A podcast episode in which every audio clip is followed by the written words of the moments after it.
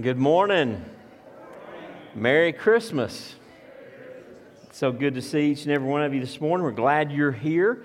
Uh, see some new faces and visitors. I'm sure some family. We're so glad to have you if you're visiting us for the first time. And we want, you to, we want you to know that here at East Ellijay, we have been captivated by Christ. We have seen through the life, death, and resurrection of Jesus the glory of God in Jesus Christ. We've seen God's grace, His love, His mercy given to us freely uh, in Jesus Christ, and He has captivated us. We pray that you would see His beauty today and be captivated by Him as well.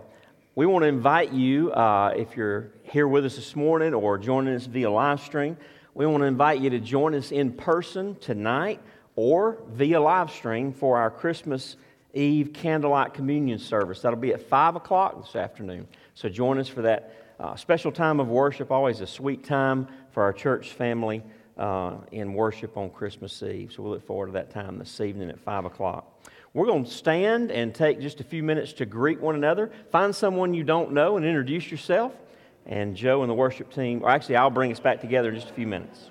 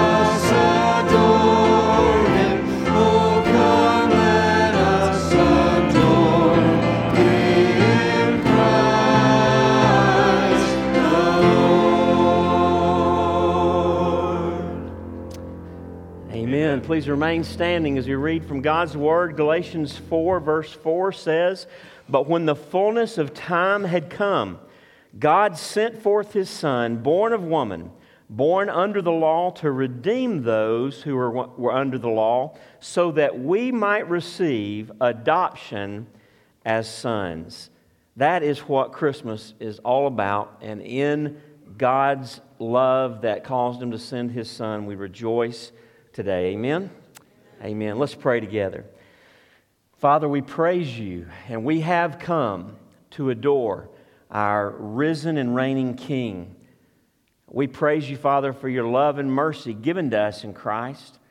Father, thank you that when we were not looking for a Savior, when we were your enemies, you sent your Son to make your enemies to be your children.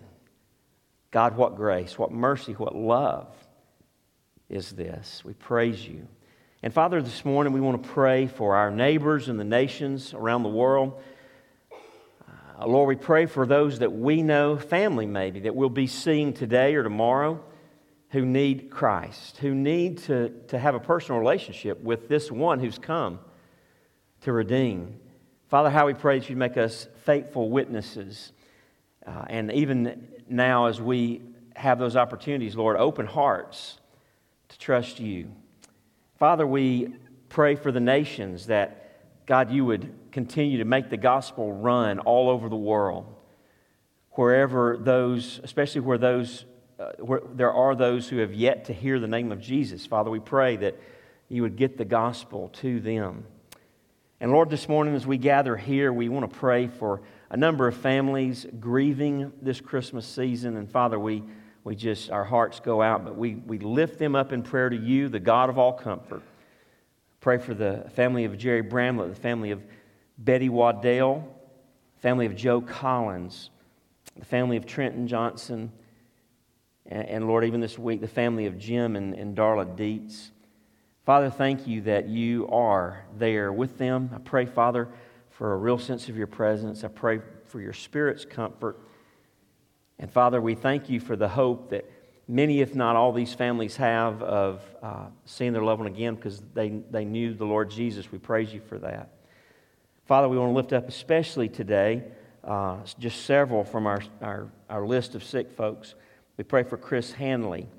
Uh, we lift up Angie and Larry Callahan. Pray for Frank Miller battling COVID and and God, so many others uh, that we pray for week in and week out. And we just lift them each and every one up to you, Father. Thank you that you are the great physician. We pray for healing. Uh, and we pray that you would uh, minister to them even in these, these days. Father, thank you for each one here. Thank you that, uh, Father, it is no accident, albeit it may be a holiday planned event, that each one's here. But God, thank you that you knew in advance and God, you have a word you would speak to us today. You would meet with each of us today in a personal way. May you open our hearts to hear your voice. And by your Spirit and through your word, meet each of us right where we are. Thank you that you come to us this morning full of grace and truth, full of love and mercy. And God, may we receive you even with an open heart, full of faith and trust in you who are our only hope. We ask all this in Jesus' name. Amen. Amen. Let's sing the first Noel. One year we sang about 12 verses of this song, and I'm not sure if that's all of them or not, but we're not going to do that this morning.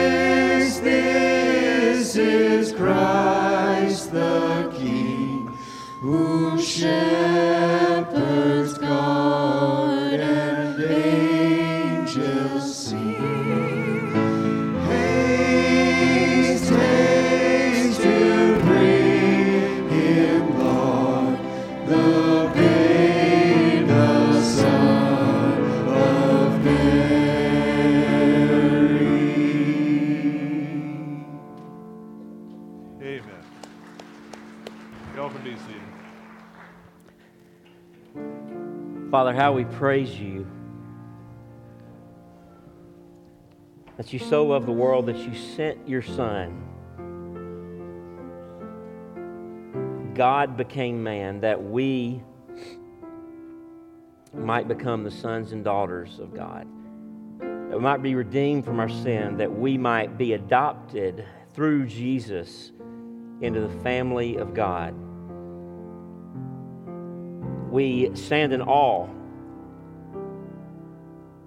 of your plan of salvation, a plan, a way that we would have never dreamed up.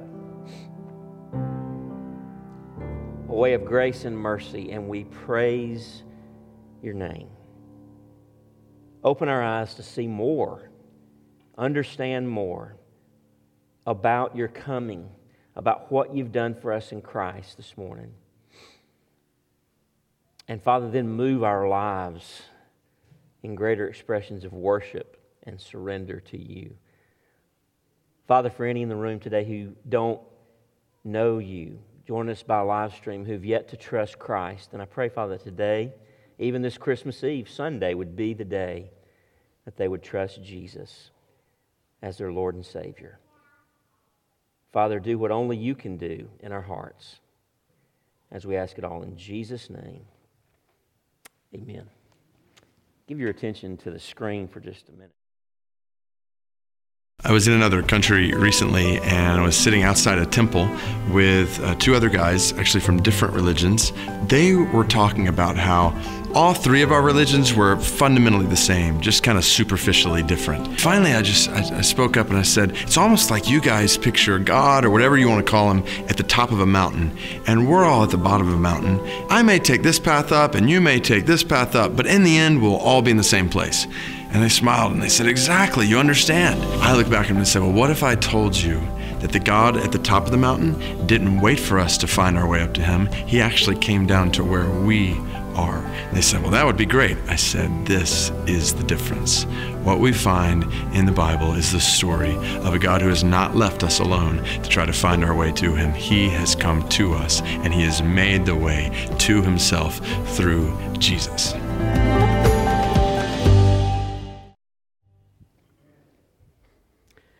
And no matter how hard we try, no matter how many different ways we come up with as human beings to climb the mountain to God, none of them will ever work.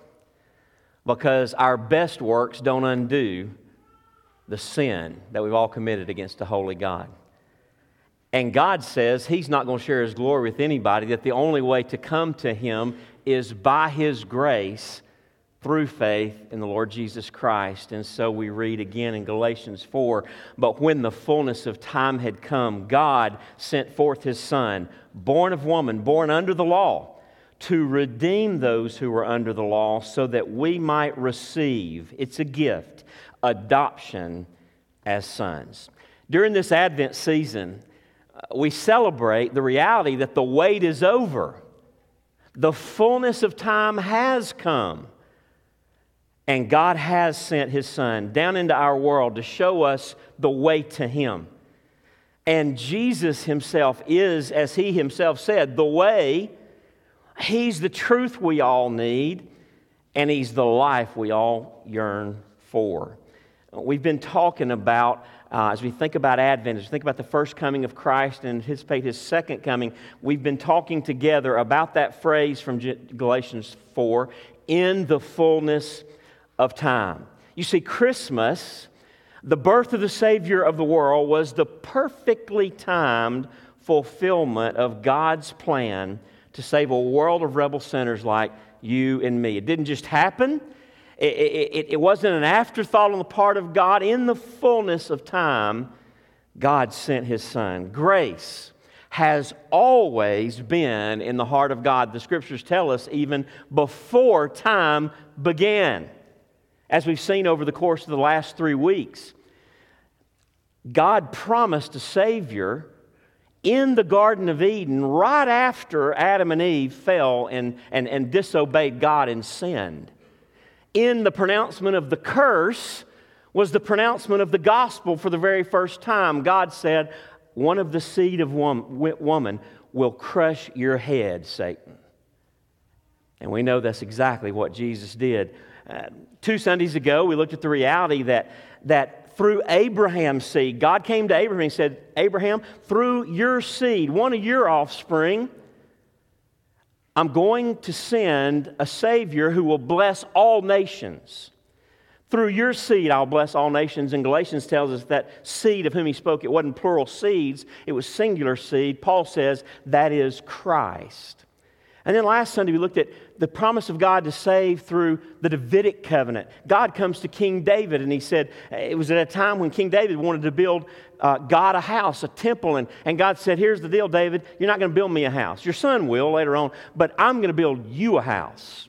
And through one of your offspring, I'm going to put somebody on your throne, on the throne of your kingdom, that will reign not just for his lifetime, but for eternity. And in Jesus, all of those promises have been fulfilled. Today, we close our Advent series by taking a look at the promise of Christ coming through the prophet Isaiah. Now, let me just say this before I forget to say it later. We could look at a lot of different prophets, okay? There's a lot of messianic promises about Jesus to come throughout all the prophets, uh, many of the prophets, most of the prophets. So there's a lot of places we could go, a lot of different prophets we could look at. Just going to look at a couple places in Isaiah this morning. The promise of Christ coming through the prophet Isaiah. And we're going to connect that, some of these prophecies directly to Matthew chapter 1.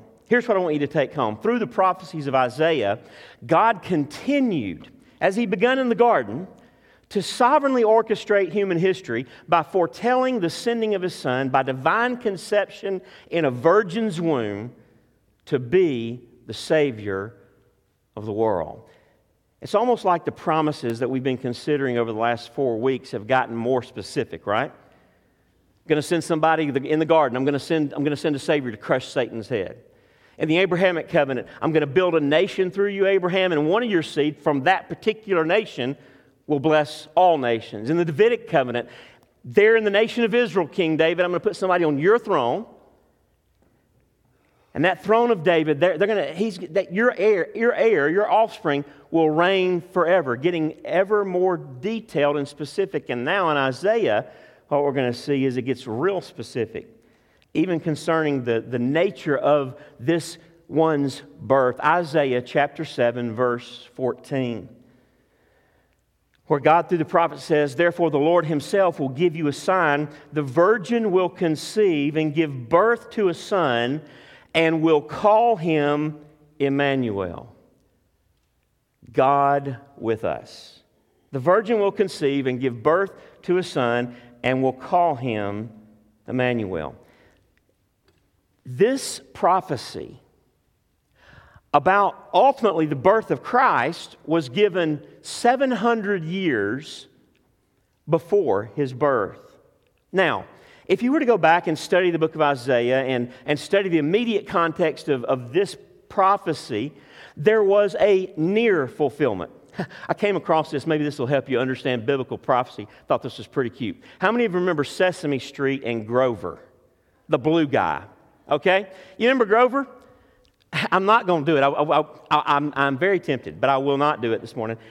Grover would have been like the camera zooms in and says, near. And then he turns around and runs far that way, and the camera stays where it's at, and then you can barely see Gro- Grover, and he says, far. That's the idea. There was a near fulfillment in Isaiah's day that pertained to the, what was going on historically, there was actually a child born to Isaiah, and they named him Emmanuel, but there was a far fulfillment yet to come in Christ. And that far and future fulfillment would come only in the birth of Jesus. In Matthew's gospel, God makes it clear and unquestionable that his son would come into the world through virgin birth. Matthew 1, verse 18. Matthew says this is how the birth of Jesus the Messiah came about. His mother Mary was pledged to be married to Joseph, but before they came together, that is, in the act of marriage, the physical act of marriage, she was found to be pregnant, read it, through the Holy Spirit. Because Joseph, her husband, was faithful to the law and yet did not want to expose her to public disgrace, he had in mind to divorce her quietly. What did Joseph think? He thought she had, she had been unfaithful to him beforehand. He thought that while their engagement, something must have happened for her to suddenly become pregnant. This doesn't happen. Virgins don't get pregnant. But after he had considered this, an angel of the Lord appeared to him in a dream and said, Joseph, son of David, do not be afraid to take Mary home as your wife because.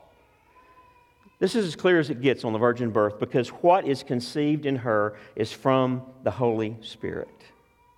She will give birth to a son, and you are to give him the name Jesus because he will save his people from their sins. The word Jesus, the name Jesus means Yahweh saves. Uh, by the way, Luke's account of the angel's announcement to Mary of what was about to happen in her life, it concurs with this account in Matthew 1. Over in Luke chapter 1, verse 30 and following, here's what we read. The, the angel comes to Mary and it says, and says to her, Do not be afraid, Mary. For you have found favor with God, and behold, you will conceive in your womb and bear a son, and you shall call his name Jesus.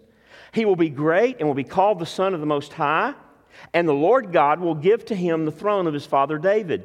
And he will reign over the house of Jacob forever, and of his kingdom there will be no end. Now, Mary's trying to figure out what just was said to her. And verse 34 says, And Mary says to the angel, How will this be, since I'm a virgin? And the angel answered her, The Holy Spirit will come upon you, and the power of the Most High will overshadow you. Therefore, the child to be born will be called Holy, the Son of God. God foretold the virgin birth through the prophet Isaiah, and then he accomplished the virgin birth in the life of a young Jewish virgin named Mary. Now, maybe you're here and you're skeptical, you're, you're cynical. because, like you said, preacher, virgins don't get pregnant. Isn't this just outlandish to think?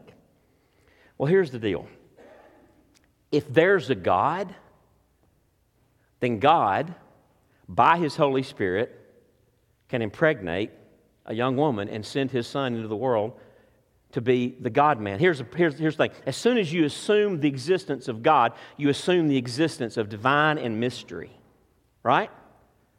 So you can either not have God at all, or you can pretty easily live with the reality that He does stuff that doesn't make sense. That's what we call supernatural and divine. So I have absolutely no problem saying to you, this is exactly what happened. This is exactly what we believe. And just in case there's any question as to the connection between what Matthew and Luke tell us happened in the life of Mary and, and in the birth of, uh, uh concerning the birth of Christ, with what we've already read in Isaiah 7, verse 14, check it out in Matthew 1, 22 and following, where Matthew, by the way, he's writing to Jewish believers who would have been familiar with Isaiah 7. And writing to them, he says, All this took place the birth of Jesus. All this took place to fulfill what the Lord had said through the prophet The virgin will conceive and give birth to a son, and they will call him Emmanuel. And in case they didn't know what that meant, he tells them, which means God with us. When Joseph woke up, he did what the angel of the Lord had commanded him and took Mary home as his wife. But he did not consummate their marriage until she gave birth to a son. And he gave him the name Jesus, just like he was told to do. Now, not only was Jesus born by virgin birth, he was by virtue of his birth, virgin birth.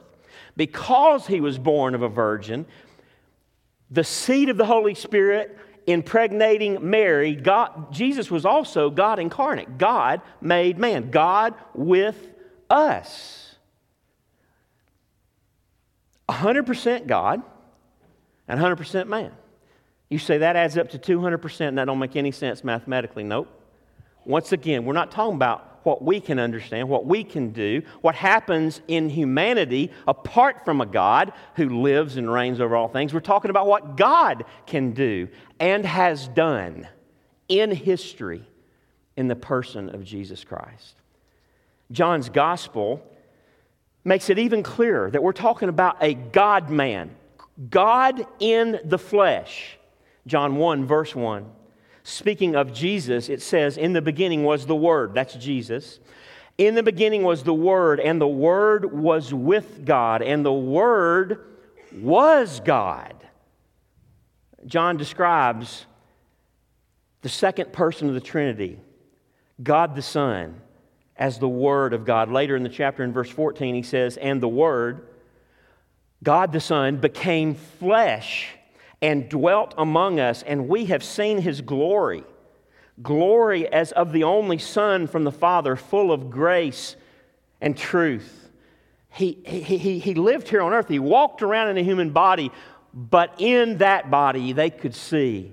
All who saw him saw the Father, Jesus said, and they could see the glory of the, of the, of the only, as of the only Son of the Father, full of grace and truth. Scripture tells us over in Hebrews chapter 2 that Jesus had to be both God and man in order to be a fit and able Savior. We looked at this in our study of Hebrews some time ago now. Hebrews 2, verse 14 says, Since therefore the children share in flesh and blood, that's all of us, he himself likewise, speaking of Jesus, partook of the same things, that is, flesh and blood, that through death, as a human being, he might destroy the one who has the power of death, that is the devil, and deliver all those who through fear of death were subject to lifelong slavery. Verse 17 of that chapter says, Therefore he, Jesus, had to be made like his brothers in every respect, so that he might become a merciful and faithful high priest in the service of God to make propitiation for the sins of the people. In order to atone for our sins, he had to become one of us in order to, to, to pay for our sins, for the sins of the world, he had to become man.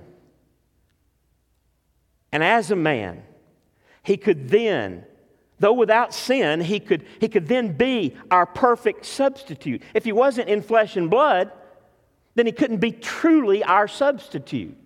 He wouldn't truly be like us. It wouldn't be a, a, an, an even substitution there on the cross like kind for like kind. He was, though, in flesh and blood. But the second reason he had to become one of us is that he might be a faithful and merciful high priest. I don't, I don't know that I would, would, would agree with everything that you see in this campaign that's out there now, but, but he gets us. You've seen that campaign. He gets us. Here's the deal He does get us. He lived as one of us, He, he shared our flesh and blood. The scripture says he was tempted in all points, like as we are, yet without sin. He said no to sin 100% of the time for me. I, have never said no to sin 100% of the time. I've, I've said yes to sin a bunch, and so have you. But he perfectly obeyed God for me. So that not only did, through his death could he, could, he, could he atone for my sins, but he could give me righteousness. He doesn't just make me spiritually neutral before, before holy God, He makes me holy before a holy God because He earned through His obedience holiness, righteousness to give to me and to you. Colossians 1, verse 15, and also verses 19 and 20 says of Jesus, He is the image of the invisible God, the firstborn of all creation. For in Him, verse 19, all the fullness of God was pleased to dwell, and through Him, to reconcile to himself all things, whether on earth or in heaven, making peace by the blood of his cross. All of the Godhead, I don't understand it, the fullness of God dwelt in a man named Jesus. That's why Jesus could say to, to, to his hearers, If you've seen me, what did he say? You've seen the Father. If you've seen me, you've seen the Father. What a mystery. What, a, what an awesome mystery. Where's Joe? Wave, Joe. Where, where'd you go? Glorious, impossible. It can't make no sense. It doesn't make sense. It's unexplainable. But this is our Savior. Hebrews chapter 1, verse 3 says of this God man, He is the radiance of the glory of God and the exact imprint of His nature. And He upholds the universe by the word of His power.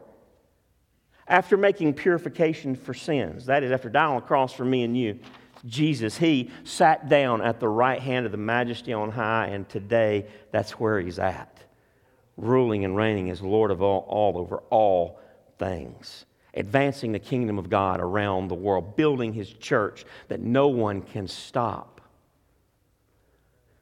This is our Savior. He is God in the flesh, the radiance of the glory of God, the exact imprint of his nature, made like us in flesh and blood, so that he could atone for our sins, so that he could make purification for our sins. And today he sits as our advocate, John says. He's there, Hebrews says, as our intercessor. He ever lives to make intercession for you and for me. Hallelujah, what a Savior. Pastor Josh Howerton said this If Jesus was just a man, he could understand you, but not help you. If Jesus was only God, he could help you, but not understand you. But because Jesus was both God and man, he understands you and he can help. He can save you. He can save you. Hallelujah. What a Savior. J.I. Packer said, The more you think about this thing we call the incarnation, this reality of God through the, the womb of a virgin becoming man to save sinners like us, the more you think about it, the more staggering it gets. Nothing in all of human fiction written all the world over is so fantastic as is this truth of the incarnation. Humanity, hear me, humanity would never have come up with such a wonderful, fantastic way of salvation. All human religion is about trying, us trying to climb that mountain to God, and it's all in vain. But God's way to make us right with Him, God's gift and plan of salvation revealed in the Word of God, the Scriptures, and manifest in the life, death, and resurrection of Jesus in time and space. It's all about God coming down the mountain to us and bringing salvation to us as a gift of grace in His Son that can only be received by faith. Because you see, when salvation works that way, who gets the glory? The one who takes the Christmas present from the giver? No, the one who gives the gift. Amen? The one who gives the gift. Uh, you know, you hear this message. This is what we call the gospel. Uh, literally, that, that word means good news. You hear this message, and maybe you're tempted to think this morning, man, it's just almost too good to be true, isn't it? And I would agree. But the reality of the gospel is it's so good that it's got to be true because we would have never made it up. Why? Because we're too proud to make up a way of salvation where God does all the work and we with open only open hands take a gift. That's why all human religions lack the reality of grace as does the gospel. What a Savior. Isaiah chapter 9, verse 6, another prophecy of Isaiah given about Jesus says this For to us a child is born to us, a son is given, and the government will be on his shoulders. A son is given. This is a son of God, son of man, son of God. He's one of us, but he's the Son of God incarnate. The government will be on his shoulders, an allusion there to that Davidic kingdom we talked about, his reign over God's kingdom for eternity in the new heavens and the new earth. But he goes on, and he will be called Wonderful Counselor. Who is your Savior? Who is Jesus today to you? Is he a wonderful counselor to you? He wants to be. He will be called Wonderful Counselor. You see, he was made man like we've been talking about. Therefore, He understands us and He can help us. He can be a counselor to us in the midst of temptation, in the midst of dark days, despair, and, and depression, and hard times. He has been there. He is our wonderful counselor. He's going to be called, the scripture says, mighty God, able to save, more than able to save, because He was sinless in His life and therefore could be on in his death the perfect and spotless lamb of god who through his death on the cross takes away the sins of the world the only sacrifice the only death of the lamb of god that, that, that actually atoned for sins one death for all. He would be called everlasting father. He rose from the dead and he lives forever. Jesus cannot die again. That's why hebrews says he lives forever to make intercession for us. And he, it also says there in Hebrews, because he lives forever, listen, he can save us how much? Nearly, nearly to the end for about 50 years worth of your life. Maybe if you live to 75, maybe, maybe God can keep you till then. No, to the uttermost. That's all the way. That's through all the stuff you're still going to blow in this, in this life. All the sin you're still going to commit, there'll still be grace all the way into eternity, past your death, but for eternity, He will hold you in His grip of grace. And finally, He'll be called the Prince of, the Prince of Peace. You see, He is the only one who can bring peace between holy God and sinful humanity sinful men, sinful women, boys and girls. He is the only one who can be the Prince of Peace. Well, we got to look at one more of Isaiah's prophecies. Isaiah's later prophecy, not only did Isaiah's prophecy foretell Jesus' virgin birth, not only did it talk about his reign to come and, and, and, and describe who he would be as our Savior with these four names we've just looked at, but Isaiah's later prophecy also foretold the death of Jesus, which was, which was fulfilled in Jesus' sufferings and death on the cross uh, I want you to listen as we, read, as we read through this, down to the letter. If you've been around church any time, if you've read through at any point the crucifixion account of Christ, then when you hear Isaiah 53, you start hearing stuff that happened. Descriptions of, of details in the, in the week of Christ's suffering and his death on that Good Friday. I'm, I'm going to read the whole chapter, so just hang on. I'm not going to preach the whole chapter, I'm just going to read the whole chapter. I'm going to read it fast but listen close and fast. Who has believed what he has heard from us? And to whom has the arm of the Lord been revealed? For he, speaking again of Messiah here, Jesus, for he grew up before him like a young plant and like a root out of dry ground. He had no form or majesty that we should look at him, and no beauty that we should desire him. He was despised and rejected by men, a man of sorrows and acquainted with grief. And as one from whom men hide their faces, he was despised, and we esteemed him not. Surely he, was, he has borne our griefs and carried our sorrows, yet we esteemed him stricken, smitten by God, and afflicted. We, uh, the nation of Israel, saw him as cursed by God but he was bearing their sins and their sorrows. Verse 5 But he was pierced for our transgressions, he was crushed for our iniquities. Upon him was the chastisement that brought us peace, and with his wounds we are healed. All we, like sheep, have gone astray. We have turned every one there are no exceptions to his own way. And the Lord has laid on him the iniquity of us all. That's what happened on the cross. He was oppressed and he was afflicted, yet he opened not his mouth. Jesus makes some big defense before the governing officials that put him on the cross. No, in fact, there, this passage is quoted. And like a sheep, like a lamb that is led to the slaughter, and like a sheep that before its shears is silent, so he opened not his mouth. By oppression and judgment he was taken away. And as for his generation, who considered that he was cut off out of the land of the living, stricken for the transgression of my people? And they made his grave with the wicked. Who'd he die with? He was the man on the middle cross Who were the men on the other crosses? Thieves. And with a rich man in his death, whose grave, whose tomb did he borrow? Joseph, a man er, of Arimathea, a rich man. Although he had done no violence and there was no deceit in his mouth, yet it was the will of the Lord to crush him. This was all God's plan. He has put him to grief.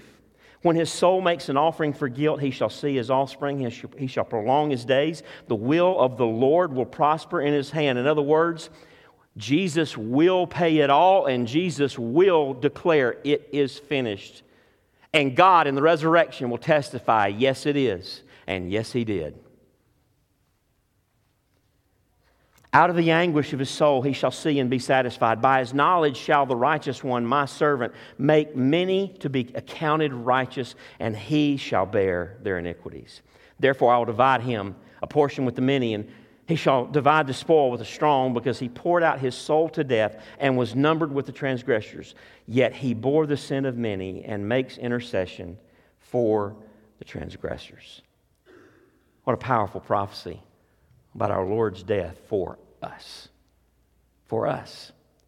Through the prophecies of Isaiah, God continued to sovereignly orchestrate human history by foretelling the sending of his Son by divine conception in a virgin's womb to be Savior of the world. And just like Isaiah foretold it, seven, eight hundred years before it happened in Bethlehem, in the fullness of time, God sent forth his son. And at a Bethlehem stable, God became man to save sinners that we might be sons and daughters of the living God when the fullness of time had come. God sent forth his Son, born of woman, born under the law, to redeem those who were under the law, so that we might receive adoption as sons. That is what Advent is all about. That's why Christ came. And because he came and accomplished that adoption, we have hope for eternity. I've said this phrase a couple of times in this message Hallelujah, what a Savior. Do you know there's no hymn Joe, some of you worship team guys, there's no hymn called Hallelujah, What a Savior, written by a guy named Philip Bliss. Listen to these words. Uh, by the way, he, he's thinking about Isaiah 53 as he writes this hymn because he begins it by saying, Man of sorrows, a man acquainted with sorrows, it says in Isaiah 53. Man of sorrows, what a name for the Son of God who came. Ruined sinners to reclaim.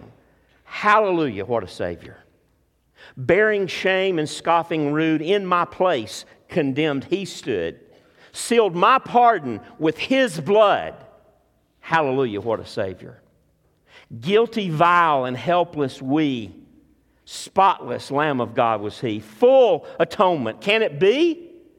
Hallelujah, what a Savior.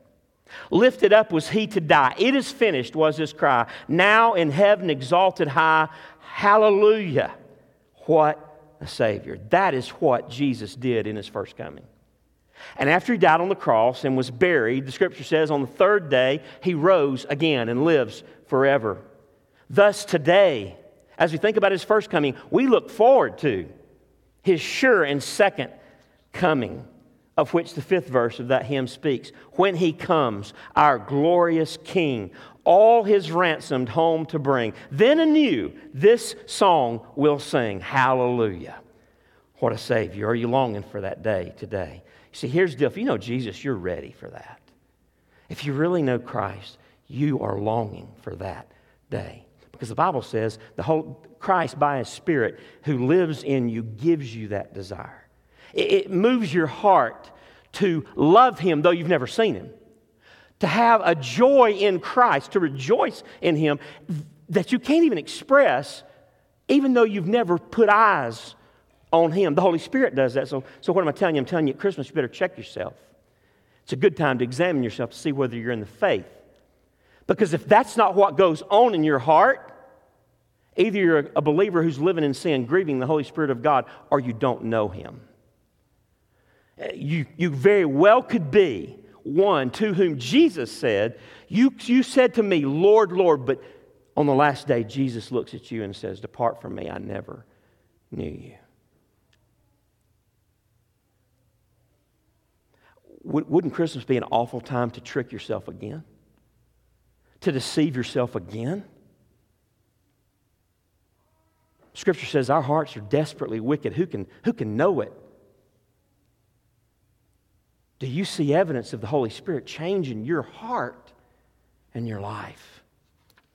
If not, run to Him.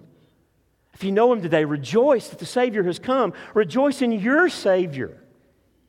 If you know Him today. And if you've not yet trusted Him, why would you wait? Man, this is, a, this is I'm telling you, this is a perfect Sunday to come to Jesus. And tomorrow will be the perfect Monday. And the next day will be the perfect Tuesday right on through. But here's the deal you may not make it till Tuesday. Don't wait. Run to Him. J.D. Greear, in an article entitled Christmas is for Doubters, said this Biblically speaking, if you're waiting on a resolution to all your questions before you believe, you'll never find faith. That doesn't mean faith is baseless, however. Hey, Mary and Joseph had a miraculous pregnancy, an angelic visitor, and hundreds of years of messianic prophecy to fall back on. Because these things were undeniable, Mary and Joseph found the ability to live with the unexplainable. And let me just ask you anybody in the room, some of you, some of you more mature believers that have been, and, and by that I mean been, been here a while. That's just my nice word for old, you know. I, am real, it's a real wise way to handle that. Some of you uh, more seasoned believers, have all, has God answered all your questions? Anybody? Any takers on that? Is there anything you, that, that you, that, that you, uh, that you still wonder about? There's for me. I don't have all the answers. There's things I can't explain. Things happen in this world that God hasn't told me why. And they hurt and they're confusing. I don't understand. And sometimes we tend to use those things as our excuses for not coming to God. Well, here's the deal what God has shown me and made certain to me is enough for me to believe Him and trust Him. And it's what we've been looking at this whole month. Hey, you're always going to have questions. And you know, this is the way I like to explain this to myself. Sometimes I have to talk to myself. Sometimes I get aggravated with God when, I have, when these things are happening that I don't like, that I can't understand. I don't know why. They're not good, so why does He let them happen? I don't know. And I get frustrated. But you I have to remind myself of? Some of you, uh, how, how, many, how many have been parents?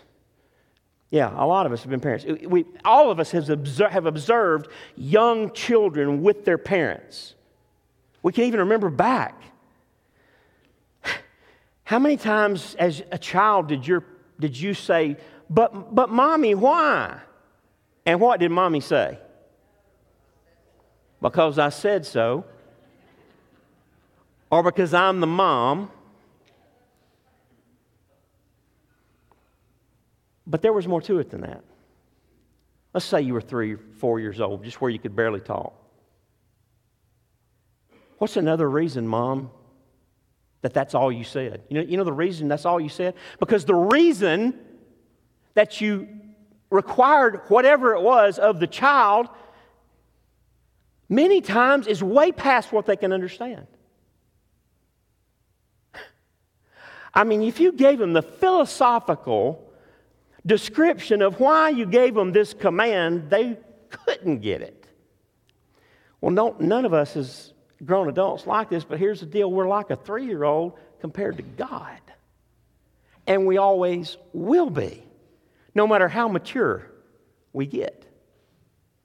There's things we couldn't understand if He did tell us. We'll understand one day. We sing songs about it in the, in, in the sweet by and by. We'll understand it one day.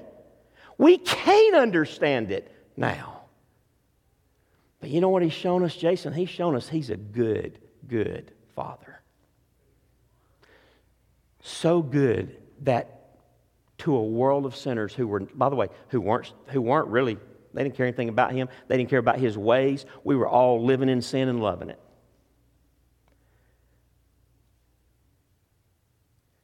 in the fullness of time, God sent forth the Son, born of one, born under the law, to redeem those who are under the law, that they, those, those rebel sinners, those enemies of God, might receive adoption sons. Man, he's good.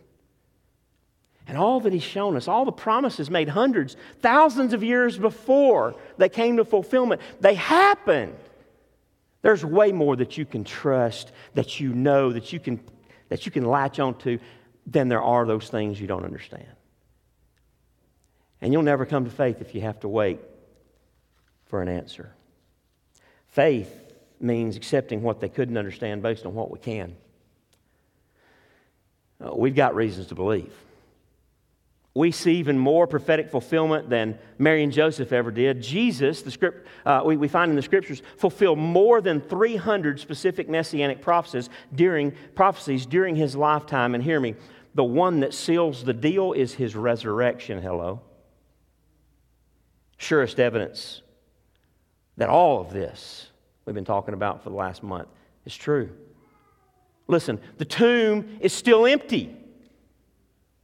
And here's what you can know if Jesus had stayed dead, uh, like if the resurrection wasn't real, then here's what you can know.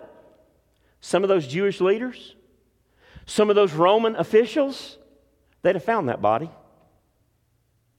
They'd have found that body, and there'd been books written about it describing how these Christians were all liars. Here's the problem they couldn't find the body because he rose and he ascended, and today he lives and makes intercession at the Father's right hand. This is what we believe as Christians. If you, if you say, y'all are crazy, hallelujah, what a Savior, then we're crazy. But that's what you have to believe to know God. It's okay if some days you have to say, God, I believe, help my unbelief. But that is the truth. Jesus lives and is coming again, so won't you trust him as your Savior? Won't you trust him as your personal Savior? Won't you come to know him today as your Prince of Peace? You see, if you don't know him, you're gonna, you're gonna, you've been running hard your whole life. If you don't know Christ today, if you're not resting in him today, then there is no peace in your life. There may be less troublesome days than others, but, but there's no real peace in your life, and there ever will be until your soul finds rest in Him. So run to Him today.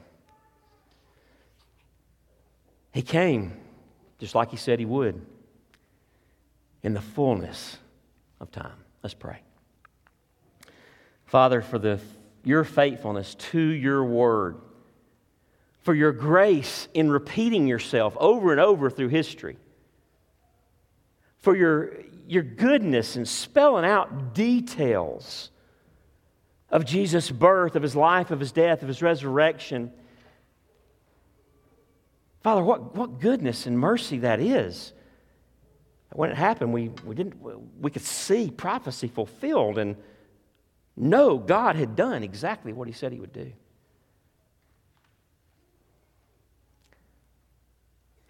Lord, as one person said, the, the problem with believing the resurrection of Jesus is that we have to change everything if it's true. Because it means Jesus is Lord, He's King, He's the boss of all things, including our lives. Oh God, may someone here today who doesn't know you, someone join us by live stream who've yet, who's yet to trust you, may today be the day that they bow their knee before you, accept the truth of who Jesus is and what he's done, and in him find salvation, forgiveness, atonement for all their sins, uh, have Christ give them all of his righteousness, fill their spiritual bank account to overflowing, making them rich toward God, just like you've done for me, just like you've done for so many in this room. God, that is our heart's prayer. And Lord, for the rest of us who know you, I pray that we'd rejoice this Christmas like never before. That our joy would be rekindled, that our peace would overflow that we go into the, this afternoon and, and tomorrow with a boldness to share who Jesus is and what he's done for us, and into the new year for the glory of the one who came lived, died, and rose again for us. We ask it all in Jesus' name. Amen. Amen. Stand together and sing. This altar's open for you to respond however you need to this morning. If you need to know Jesus, please don't put it off another day. I'll be right here at the front. Whatever your need is as we sing.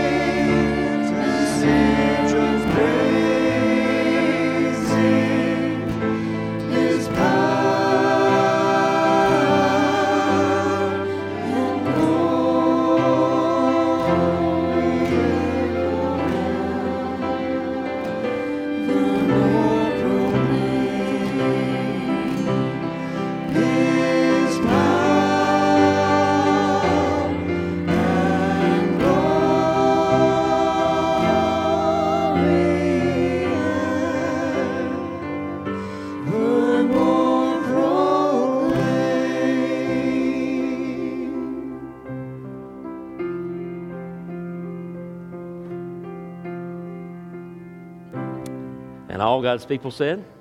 Amen. Amen. That was a little extra verse on the end that I wasn't real familiar with. You may be seated for just a moment. Let me just draw your attention to the.